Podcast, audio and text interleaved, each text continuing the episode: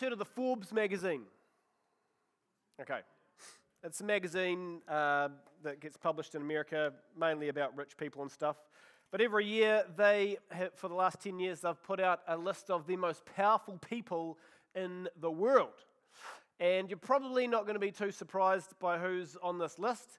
Here's the top four. Yep, Vladimir Putin, the president of Russia, Donald Trump, the president of America, Xi Jinping, the president of China, and Angela Merkel, the chancellor of Germany. They are, according to this list, the most powerful people in the world. And you'll probably recognize their names, you recognize their faces. I mean, they're very frequently in our news media because these people have power. You know, they have political power, they can make rules, they can make regulations. But they also have military power. They literally control the most powerful armies in the world. And they also have economic influence, I mean, that affects trade, international relations, stock markets. When they say something, when they put out a tweet that sends shockwaves through the stock markets. And they just literally have an ability to direct global events and influence the behavior of people on a mass scale. They have power. And a long time ago, about 125 years ago, a guy called Robert Ingersoll, he was an American lawyer and a politician and an agnostic, he said this: nearly all men can stand adversity. But if you want to test a man's character, give him power. Notice he says nothing about women. Obviously, they can handle it all. But if you look through history, you'll see there's a lot of men and some women who have abused the power that they've been given. They were tempted, they were tarnished, they craved wealth, they craved status, and their corruption ultimately caused huge suffering for millions and millions of people. And you will look at some of those names and some of those faces, and you might breathe a sigh of relief and think, whew, thankfully that high-level corruption, it's just a long way away from New Zealand. And, you know, you'd probably be pretty close to being right. So according to a recent report by a group called Transparency International, New Zealand is the least corrupt country in the world. And I don't know how you feel about that, but I'm pretty thankful, actually. I mean, sure, there's things that aren't perfect, but there's one thing that I do appreciate about our country is that there are some issues that we have where there is still a sense of right and wrong. People in our country still want justice and fairness for mostly everybody. And I think that's why we get really disturbed when we see someone in power, someone in authority, someone with influence, and they help themselves rather than help others. And, you know, if you've been reading the headlines in the last few days, you'll know that there's been a lot of that by several politicians. They have abused their power, they have helped themselves. Well, it's not just politicians, business leaders do it, celebrities do it, professional athletes, teachers, coaches, priests, pastors, police, you know, all those sorts of groups of people can abuse their power. And so whenever we see someone abusing that power, in New Zealand we get justifiably mad. But I think we're also inspired by people who use their authority for good, who use their power to help people. And that's why our favorite stories are about men and women who have chosen to help others rather than help themselves. You know, they've maybe it's a mentor, maybe it's a boss, maybe it's a friend, maybe it's someone you know, a coach, a parent, a teacher, maybe it's someone who has used their position and their privilege to bring benefit to other people. So I've got a theory about all of this, and I don't know if it's true or not, but my theory is this: that we never really know which way we're going to turn, which lever we're going to pull, which button we're going to push until we are given power. And maybe it's when you get the manager's office. Maybe it's when you get the director's chair. Maybe it's when you get the supervisor's vest or the captain's badge or the keys or the portfolio or the credit card or the cash book or whatever it is. In that moment, when you are given power, you have to decide if you will help others or help yourself. So, For the next 6 weeks, we're going to be, the ABC teaching team's going to be introducing us to a guy called David. He was one of the most famous people in ancient history. So the Christian Bible is the primary source of information on David's life, but there's some other archaeological evidence which points to who he was. Now, just to kind of give you a picture of how important he was as a historical figure, so in the Old Testament, we read that David was a very prominent character. Think about Abraham, one of the founding fathers of the Jewish people. Abraham's life story is contained in 14 chapters. Or maybe his grandson Jacob, a significant person in the history of the Christian faith. His life story is contained in 11 chapters. Or maybe even the prophet Elijah.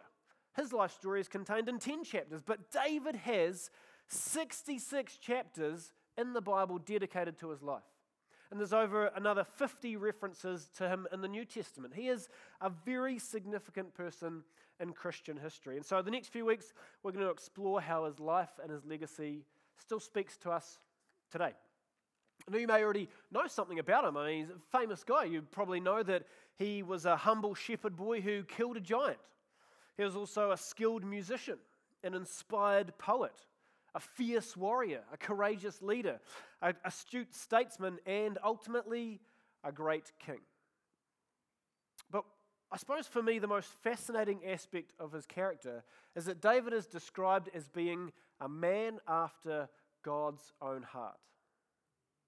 And so if you've read the Bible, you might find a little bit about him. If you do have one with you, I'd encourage you to flick to 1 Samuel chapter 16, and we're going to read a little bit about his story. I'm just going to give you a real kind of quick flyover this morning.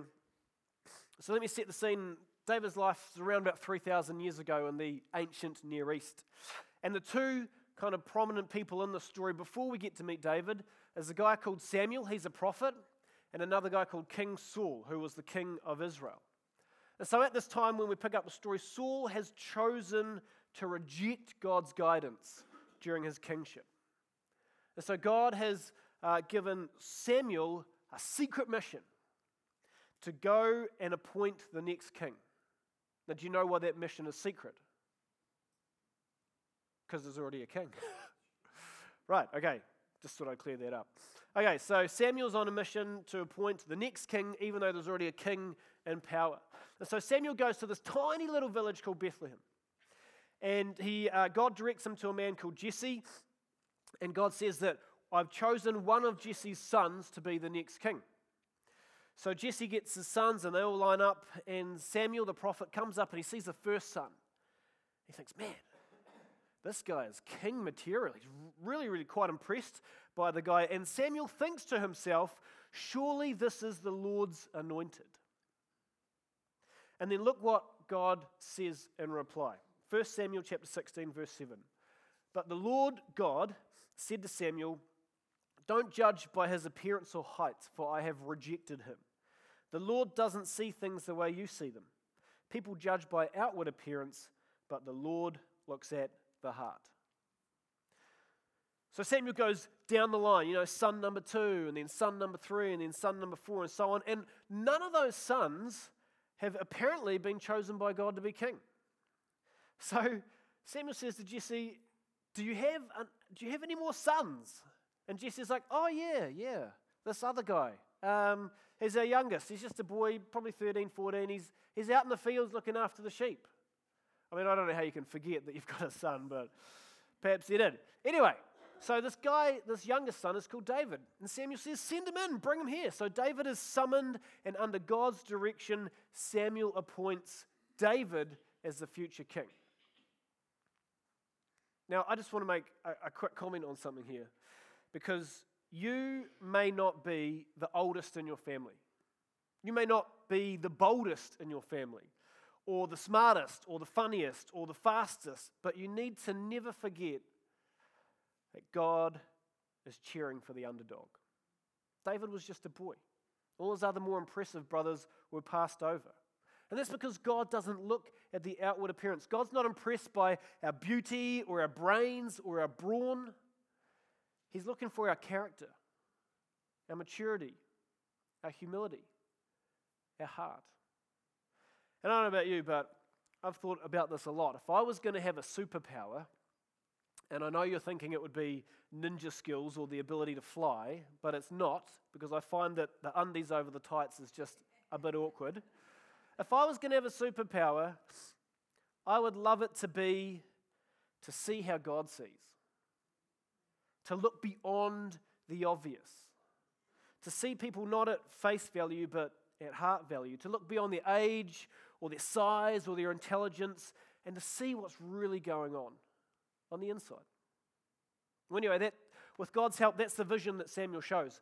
And I don't know about you, but you can just imagine that whole scene when Samuel anoints David as the next king, and the father's there, Jesse's there, and his brothers are just standing around going, what is going on? Like, how did this end up happening?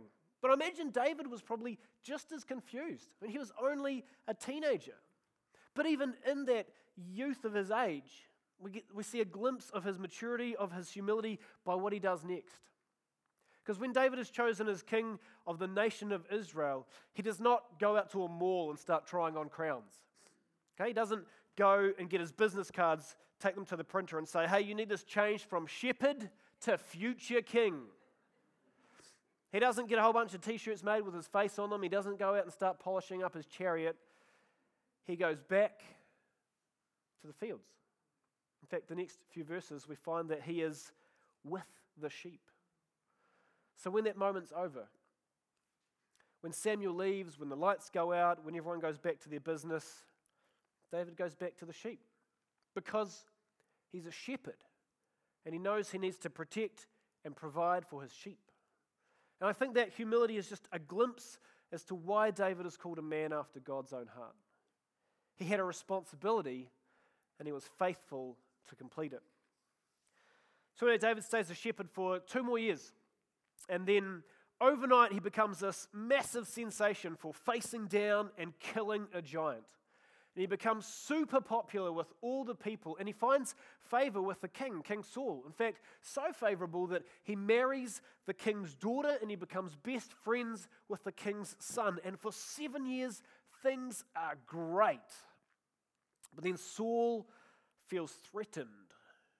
He feels jealous of David's popularity. And Saul, the king, tries to kill David. He puts a bounty on his head. So for the next 8 years, for most of his 20s, David is on the run. He's a fugitive hiding out in the Judean wilderness. Now, I don't know about you, but if you've ever had a wilderness experience, then you know that there is some tough lessons to be learned in that time. And for David, that was certainly true. And like I said, I'm just giving you a quick flyover, a bit of an arc of his life. We'll drill down into those in the coming weeks. But perhaps the greatest lesson that David learned during his wilderness experience was to trust God's timing. Because during that time, he had a number of opportunities to take the throne by force. So flick over to 1 Samuel chapter 26, and we're going to pick up the story here. So where we're at now is that Saul, King Saul, and his army is pursuing David through the desert. And Saul has 3,000 of his elite troops, his top soldiers. And David has about 600 men, just kind of like ragtag thrown together. So David is outnumbered 5-1. Like the odds aren't that great for him. So David goes on a bit of a reconnaissance mission to try and see where Saul is at. And he tracks Saul down, sees that Saul has made camp, and Saul is at the center of this camp, and he's encircled by his soldiers. He's literally got 3,000 men surrounding him. And it's recorded that when David gets there, Saul and all his soldiers are asleep. And Saul's right in the middle. He's got his bodyguard, and he's got his spear right beside him, obviously in case of attack. So David and one of David's mighty men, a guy called Abishai, they creep into Saul's camp, and they get right up alongside the sleeping king, King Saul. And this is what happens. 1 Samuel 26, verse 8. God has surely handed your enemy over to you this time, Abishai whispered to David, obviously because they wouldn't yell. Let me pin him to the ground with one thrust of the spear. I won't need to strike twice. Like, this is a tense moment. In other words, Abishai is saying, look, I've got this. I have got this. One strike is all I need. I will put that spear through his heart. The last face that he will see on this earth is yours, David. And when that happens, the army will rise up, they will wake up, and they will declare you as king. Boom!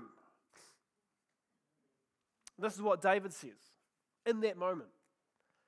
No, David said, don't kill him, for who can remain innocent after attacking the Lord's anointed one? Surely the Lord will strike Saul down someday, or he will die of old age or in battle. The Lord forbid that I should kill the one he has anointed. But take his spear and that jug of water beside his head, and then let's get out of here. You know, I think that shows the depth of David's character. David was unwilling to violate the plans of the Lord to secure the promises of the Lord. David could have pushed that button. He could have helped himself, but he knew he was called to help others. And so instead, David and Abishai, they grab the spear, they grab the water jug, and they sneak out of the camp, and you read the rest of the story, they go to the top of the hill, and they call out to Saul, and they say, wake up! Are you missing something? And Saul wakes up, he looks around, he realizes his spear and his water jug is gone. He realizes that he could have been killed. And then David says this, I refused to kill you even when the Lord placed you in my power, for you are the Lord's anointed one. David refused to replace what God had put in place. He knew that God had a bigger plan. He had to trust God's timing, that in God's will and his way, it would be sorted out. Well, eventually Saul is killed in battle. Read a few chapters on, and again, insight into David's character. David is deeply saddened by this. He doesn't go out and have a party because the crown could now be his. David is deeply sad. In fact, we read in 2 Samuel chapter 1, David mourns the death of Saul. He tears his clothes, he weeps, he fasts, he composes a funeral song as a tribute to Saul, as a tribute to the guy who tried to kill him multiple times. And so what often happens after the death of a powerful person is that things get messy. And there is increasing civil unrest. And for 7 years, the supporters of David fight against the supporters of Saul. There is a real power struggle, a civil war. And then eventually, finally, the tribes of the nation of Israel gather together. We'll pick up the story in 2 Samuel chapter 5. These tribes gather together, and the leaders of the tribes, they acknowledge David as the rightful king, as the chosen king, chosen by God. And so this is it. This is the moment that David has been literally waiting for. For 8 years, he was a fugitive on the run. And then for another 7 years, he was involved in a bloody civil war. And there's just been difficulty after challenge, after tough time. He was promised the throne when he was a teenager, like more than 20 years ago. And finally, as a 37-year-old man, he is crowned king. And in that moment, when David is given the crown, he shows his true greatness. He applies the hard lessons that he learnt in the wilderness. And he reveals a maturity that he did not have when he was 15. He did not have when he was 20, even when he was 30. So those leaders, when they gather together, when they acknowledge David as king, they give him the power. They give him the authority. They give him the keys to the palace. They give him the crown on his head. He is the most powerful person in the room. And then this is what David does. 2 Samuel chapter 5, verse 3. So King David made a covenant before the Lord with all the elders of Israel, and they anointed him king of Israel. Now, I probably just need to clarify what a covenant is. Covenant is like an ancient agreement, sort of like our modern-day contract, you know. And in this covenant, parties would make promises to each other that under certain conditions, they would do certain things. So it's a contract. But what's unusual is that David did not need to make a covenant. It was unnecessary for him to make promises to the people. He was the king. He was wearing the crown. He held the power. His word was law. He was the most powerful person in the nation. In fact, What was expected was he could have used his power to claim revenge on all those people who opposed him, all those people who ignored him for the last 15 years. But instead, he makes a covenant with these people. Have you wondered why? Have you ever considered why he might do that? Well, there's a clue in the text. 3 words. David made a covenant before the Lord. You know, in that moment, when David recognized, when David was given the crown, he recognized that he would be a king, but a king under authority. He submitted himself to God's rule, and he acknowledged that kings should be accountable. That David was going to be accountable to God for the way that he served the people he would rule. What I found fascinating about that is that David revealed that real power was not to be used for helping himself, but for helping others. Now, 1,000 years after David demonstrated his greatness, someone else demonstrated their greatness. Jesus had been traveling and teaching, and he ends up in the city of Jerusalem having a meal with his followers, and Jesus knew that the next few hours would be his most toughest trial on earth. He was going to be arrested, he was going to be falsely accused, he was going to be executed as a criminal. And just like David, Jesus had been chosen by God, but he'd also been ignored by the people that he'd been called to help. But that didn't deter Jesus from his mission. This is the story we read in John chapter 13. Jesus knew that the Father, that's God, had put all things under his power, and that he had come from God and was returning to God. And when you think about it, Jesus had the power without the crown. Jesus had the authority without the title. God had put all things under Jesus' control. Jesus was the most powerful person in the room. And look what he does next. So he, Jesus, got up, took off his outer clothing and wrapped a towel around his waist. After that, he poured water into a basin and began to wash his disciples' feet, drying them with the towel that was wrapped around him. I just imagine the look on his followers' faces. And this is a guy that they've dedicated 3 years of their life to. They revered him. They have the deepest respect for him. And here he is kneeling on the ground doing one of the lowliest tasks that only a servant, only a slave should be doing. And the lesson that Jesus is teaching is so obvious that he doesn't need to say anything, but probably just so that I get it, Jesus does say something, which I'm thankful for. He says this, "Do you understand what I've done for you? You call me teacher and Lord, and rightly so, for that is what I am. Now that I, your Lord and teacher, have washed your feet, you also should wash one another's feet. I have set you an example that you should do as I have done for you." You know, in other words, Jesus says, if you want to follow me, if you want to live like I live, if you want to love like I love, then in those moments when you get the manager's office, when you get the director's chair, when you get the supervisor's vest, when you get the captain's badge, when you get given the crown, the power, the privilege, the authority, when you get all of that, look for some feet to wash. Because I think that all of us at some level, at some capacity, we have been given authority and influence. Perhaps you're a boss. Perhaps you're a manager, an owner, a trustee. Perhaps you're a worker, senior citizen, volunteer. Perhaps you're a coach or a captain, a husband, a wife, a brother, a sister, a mother, a father, an auntie, an uncle. Whatever crown you are wearing, you have power and influence. And perhaps what most reveals our character is how we handle power and authority and influence. What we do when we realize that we are the most powerful person in the room, the most powerful person in the boardroom, or in the storeroom, or in the smoko room, or in the classroom, or in the locker room, or in the family room, or in the bedroom, whatever room you are in, when you realize you are the most powerful person in that room, and how you handle that says much about your maturity and your humility. And I think we would do well to embrace the greatness that David demonstrated. I think we would do well to follow the example of Jesus.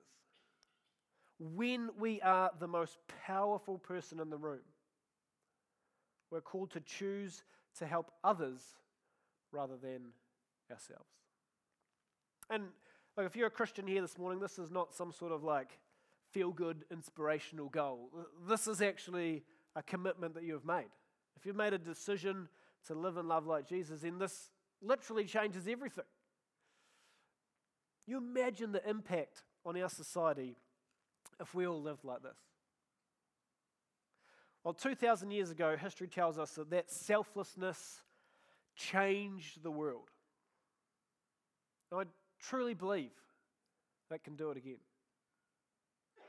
So with the power, with the authority, with the influence that we have, may we seek to help others rather than ourselves.